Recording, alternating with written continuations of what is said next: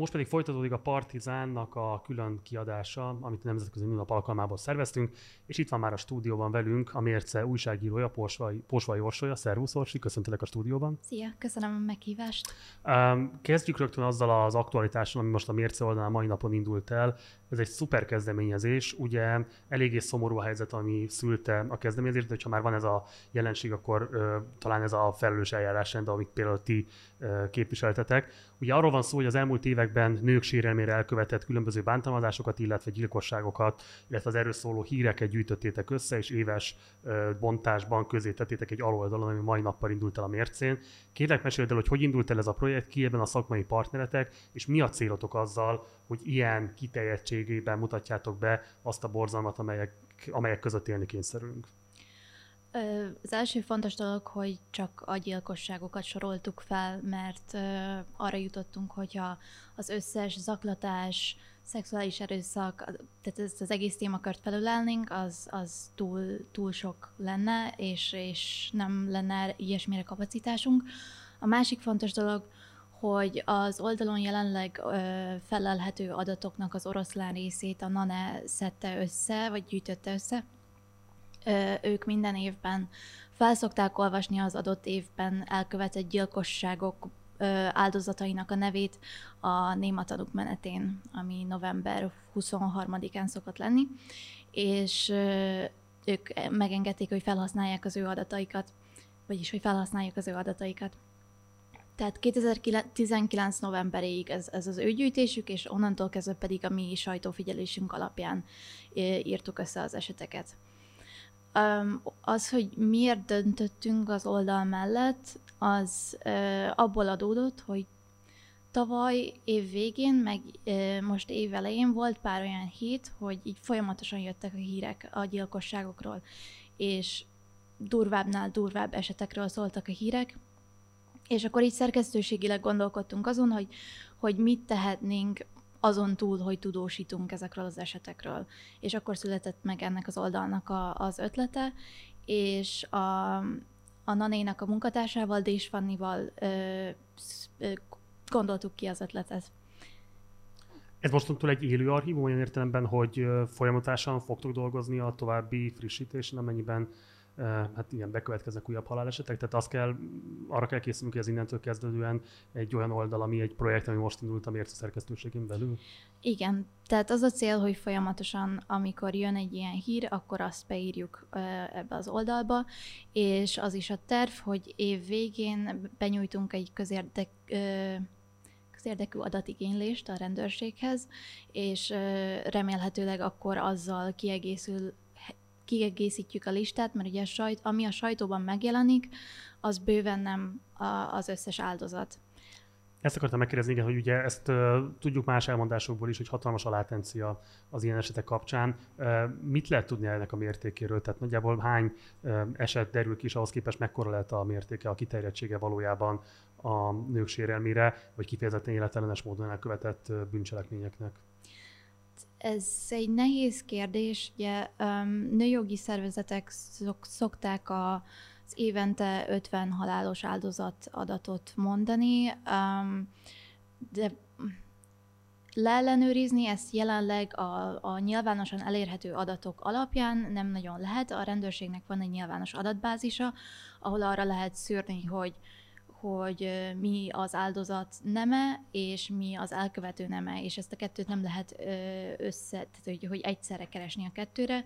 Tehát mondjuk az ember azt látja, hogy 115 nő, nőt öltek meg 2019-ben, de azt nem tudod, hogy férfiak ölték-e meg.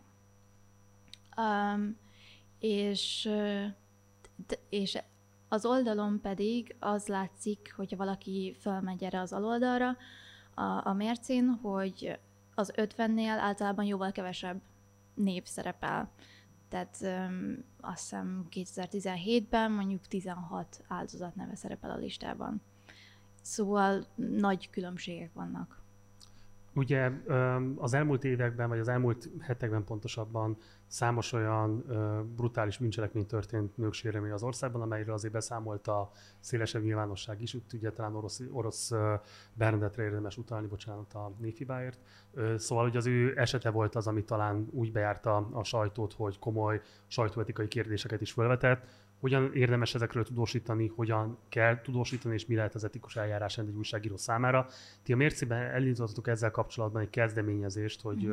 a saját magatok számára kidolgozatok erre egy eljárásrendet. Kérlek, mesélj arról, hogy mi az eljárásrend, hol tart most az ezzel kapcsolatos munkátok, és hogy milyen partnerekkel dolgoztatok annak érdekében, hogy ezt ki tudjátok dolgozni. Uh, itt szintén az aloldalon van egy link, amin keresztül bárki elérheti uh, ezt a főleg saját magunknak összeírt hát, szempontrendszert, ami alapján igyekszünk dolgozni. Um, és Orosz Bernadett kapcsán egyébként ez egy nagyon érdekes kérdés, hogy a, azokat a fényképeket saját maga tettek közzé magáról. Tehát az, hogy, hogy bizonyos oldalak felhasználták azokat a képeket, a, ott azt mondanám, hogy, hogy az áldozat ö, méltósága talán nem sérült, mert ő maga döntött a képek nyilvánosságra hozatala mellett, ugyanakkor viszont, és ez egy fontos része annak is, amit összeírtunk a saját magunknak szóló elvek listájába, hogy, hogy, ö, hogy a híradással ne traumatizáljunk olyanokat, akik áldozatok, és olvassák ezeket a híreket. Tehát, hogy ez egy nagyon fontos szempont, hogy képválasztásban, címadásban, nyelvhasználatban erre figyeljünk, és, és a másik nagyon fontos dolog, hogy az áldozatok méltóságát ne sértsük. A magyar sajtóban mennyire van erre kidolgozott eljárás? Tehát lehet tudni arról, hogy mondjuk akár sajtószakmai szervezet foglalkozott ezzel a kérdéssel, tett ajánlásokat, akár van olyan szerkesztőség, ami ezzel kapcsolatban bármifajta belső policival rendelkezett. Tehát hogy tudjátok ennek a belső arányait, mit lehet erről mondani? Van-e olyan más szerkesztőség, ami foglalkozik ennek a kérdésnek a megvitatásával, a kérdéskezelésével?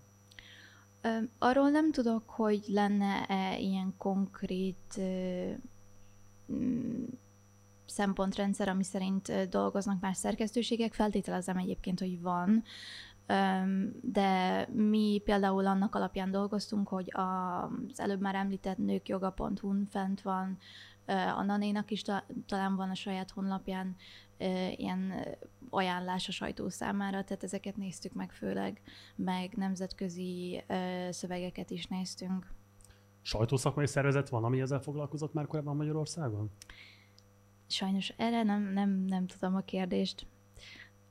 Remélem, hogy, hogy igen, hogy van. De ezeket az elveket egyébként a, a főszerkesztőnk Diószegi Horváth Nóra írta össze, és igen, tehát ő az, aki ezeket de gondolom szabadon átvehetőek, hogy bármilyen módon egyébként használhatóak, tehát hogy ez egy open source dolog, tehát használható nyugodtan más szerkesztőség számára is, hogyha szeretnék. Abszolút, igen. Záró kérdésként kérlek azt mondd el, hogy miért megkülönböztetett fontossága, miért a számra például egy ilyen aloldalt indítson. Nyilvánvalóan nagyon szűkösek az erőforrásaitok, nem rendelkeztek annyi emberrel feltétlenül, ami akár csak a napi hírversenyben történő helytállás az elegendő lenne. Egy ilyen projekt, amit elindítottatok, már önmagában az oldal, ahogy most áll, szerintem egészen elképesztő összetettségű, tehát hogy tényleg megdöbbentő végigolvasni ezeket az eseteket. Ráadásul arra vállalkoztatok, hogy ezt mostantól folyamatában fogjátok fejleszteni. Miért mondható ez egy kiemelt prioritásnak a mérce működésében? Egyrészt azt látjuk, hogy a nyilvánosságnak óriási felelőssége van ebben a kérdésben, már az, hogy, hogy a kormány ebben az évben elkezdett aktívan foglalkozni a kérdéssel, az azt gondolom, hogy részben betudható annak, hogy ekkora nyilvánosságot kaptak ezek a, a közelmúltbeli gyilkosságok.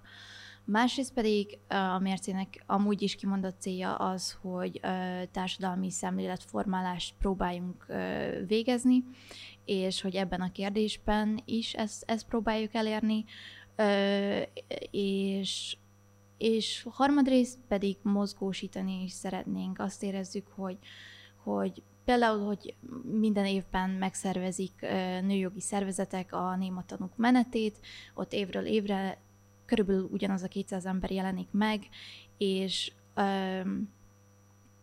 e, ebben a kérdésben azt gondolom, hogy akkor tudunk igazán nyomást gyakorolni döntéshozókra, hogyha, hogyha több embert mozgatunk meg, és, és szeretnénk ezzel az oldalal ezt is elősegíteni.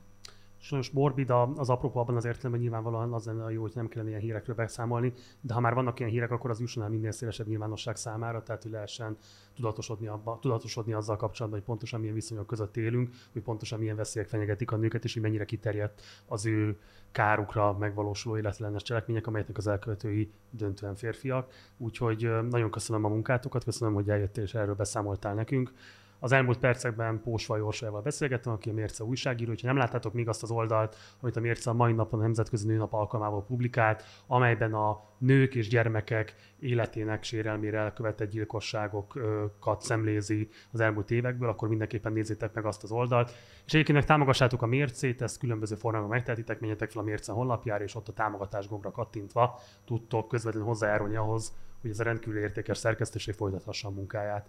Most pedig az adás utolsó harmadára, vagy utolsó részére fordulunk rá, amelyben a saját működésünkkel fogunk majd foglalkozni. Pontosabban azt vizsgáljuk meg, hogy hogyan érinti a patriarhátus működése a partizán működését. Egy évvel ezelőtt készítettem egy videót nőnap alkalmából, amelyben arról számoltam be, hogy bizony a partizánon belül a nemi arányok, és egyáltalán az, hogy milyen munkakörben dolgoznak nők, milyen dolgoz, munkakörben dolgoznak férfiak, ki az, aki fizetést kap a munkáért, ki az, aki nem kap fizetést. Nos, ebben bizony a partizán hát eléggé szégyenletes módon teljesített egy évvel ezelőtt. A helyzet valamelyest javult, nem mondom, hogy büszkeségre okot adó a jelenlegi állapot, de mindenképpen elmozdulás a korábbi állapothoz képest. Kérném a kollégákat, hogy mutassuk meg ezt az arányt. Ugye azt lehet ebből látni, hogy egy évvel ezelőtt, igen, egy évvel ezelőtt a 2019-es táblán azt lehet látni, hogy még fizetett munkakörben szégyenletesen kevés nő dolgozott, addig önkéntes munkakörben, tehát fizetség nélkül, meg ö, rendkívül sokan. Ezek az arányok elmozdultak 2020-ra, hogy azt mutatja is a táblázat, de hát még közel sem arányos egyébként a társadalom elfoglalt helyzetéhez képest a nők helyzete a partizánon belül. Hogy ez pontosan miért alakult ki így, és hogy miért néznek ki így ezek az arányok, erről lesz szó a továbbiakban, ugyanis másfél év ezelőtt nagyjából született egy cikk Proics Lilla tollából, aki egy kiváló színházi kritikus, aki az egyik vita színházunkkal kapcsolatban írta le a gondolatait, és ott problematizálta azt, hogy miért van az, hogy a Partizánban, ami magát egy baloldali, progresszív politikai műhelynek vagy média csatornának tartja. Még itt is azt lehet látni, hogy a fizetetlen munkakörben döntően nők szerepelnek. A Lilla írását én ezt nagyon fontosnak tartottam, azt gondolom, hogy hoz, hozzájárult ahhoz, hogy ez a probléma tudatosodott a partizánon belül. Éppen ezért őt kértem fel arra, hogy beszélgessen munkatársainkkal arról, hogy ők hogy élik meg ezeket az egyenlőtlenségeket a szerkesztőségen, illetve a tágabb csapaton belül. Éppen ezért most következik majd Hatala Noémi videója, aki nem olyan régen csatlakozott a szerkesztőséghez, és aki a mai reggel folyamán publikálta az első önálló videóját. Ezt fogjuk most majd megnézni közösen. Utána Proi Csilla fog beszélgetni Noémivel arról, hogy ő hogyan éli meg a nőket érő egyenlőtlenségek kérdéseket a médiában. Majd következik egy önkéntesünk, akivel szintén Proi Csilla fog beszélgetni arról, hogy ő mit gondol azokról a kérdésekről, amelyeket Lilla problematizált a partizán működésével. Most következzen Hatalanoim videója, utána pedig a stúdióban elfoglalja a helyemet Proics Lilla.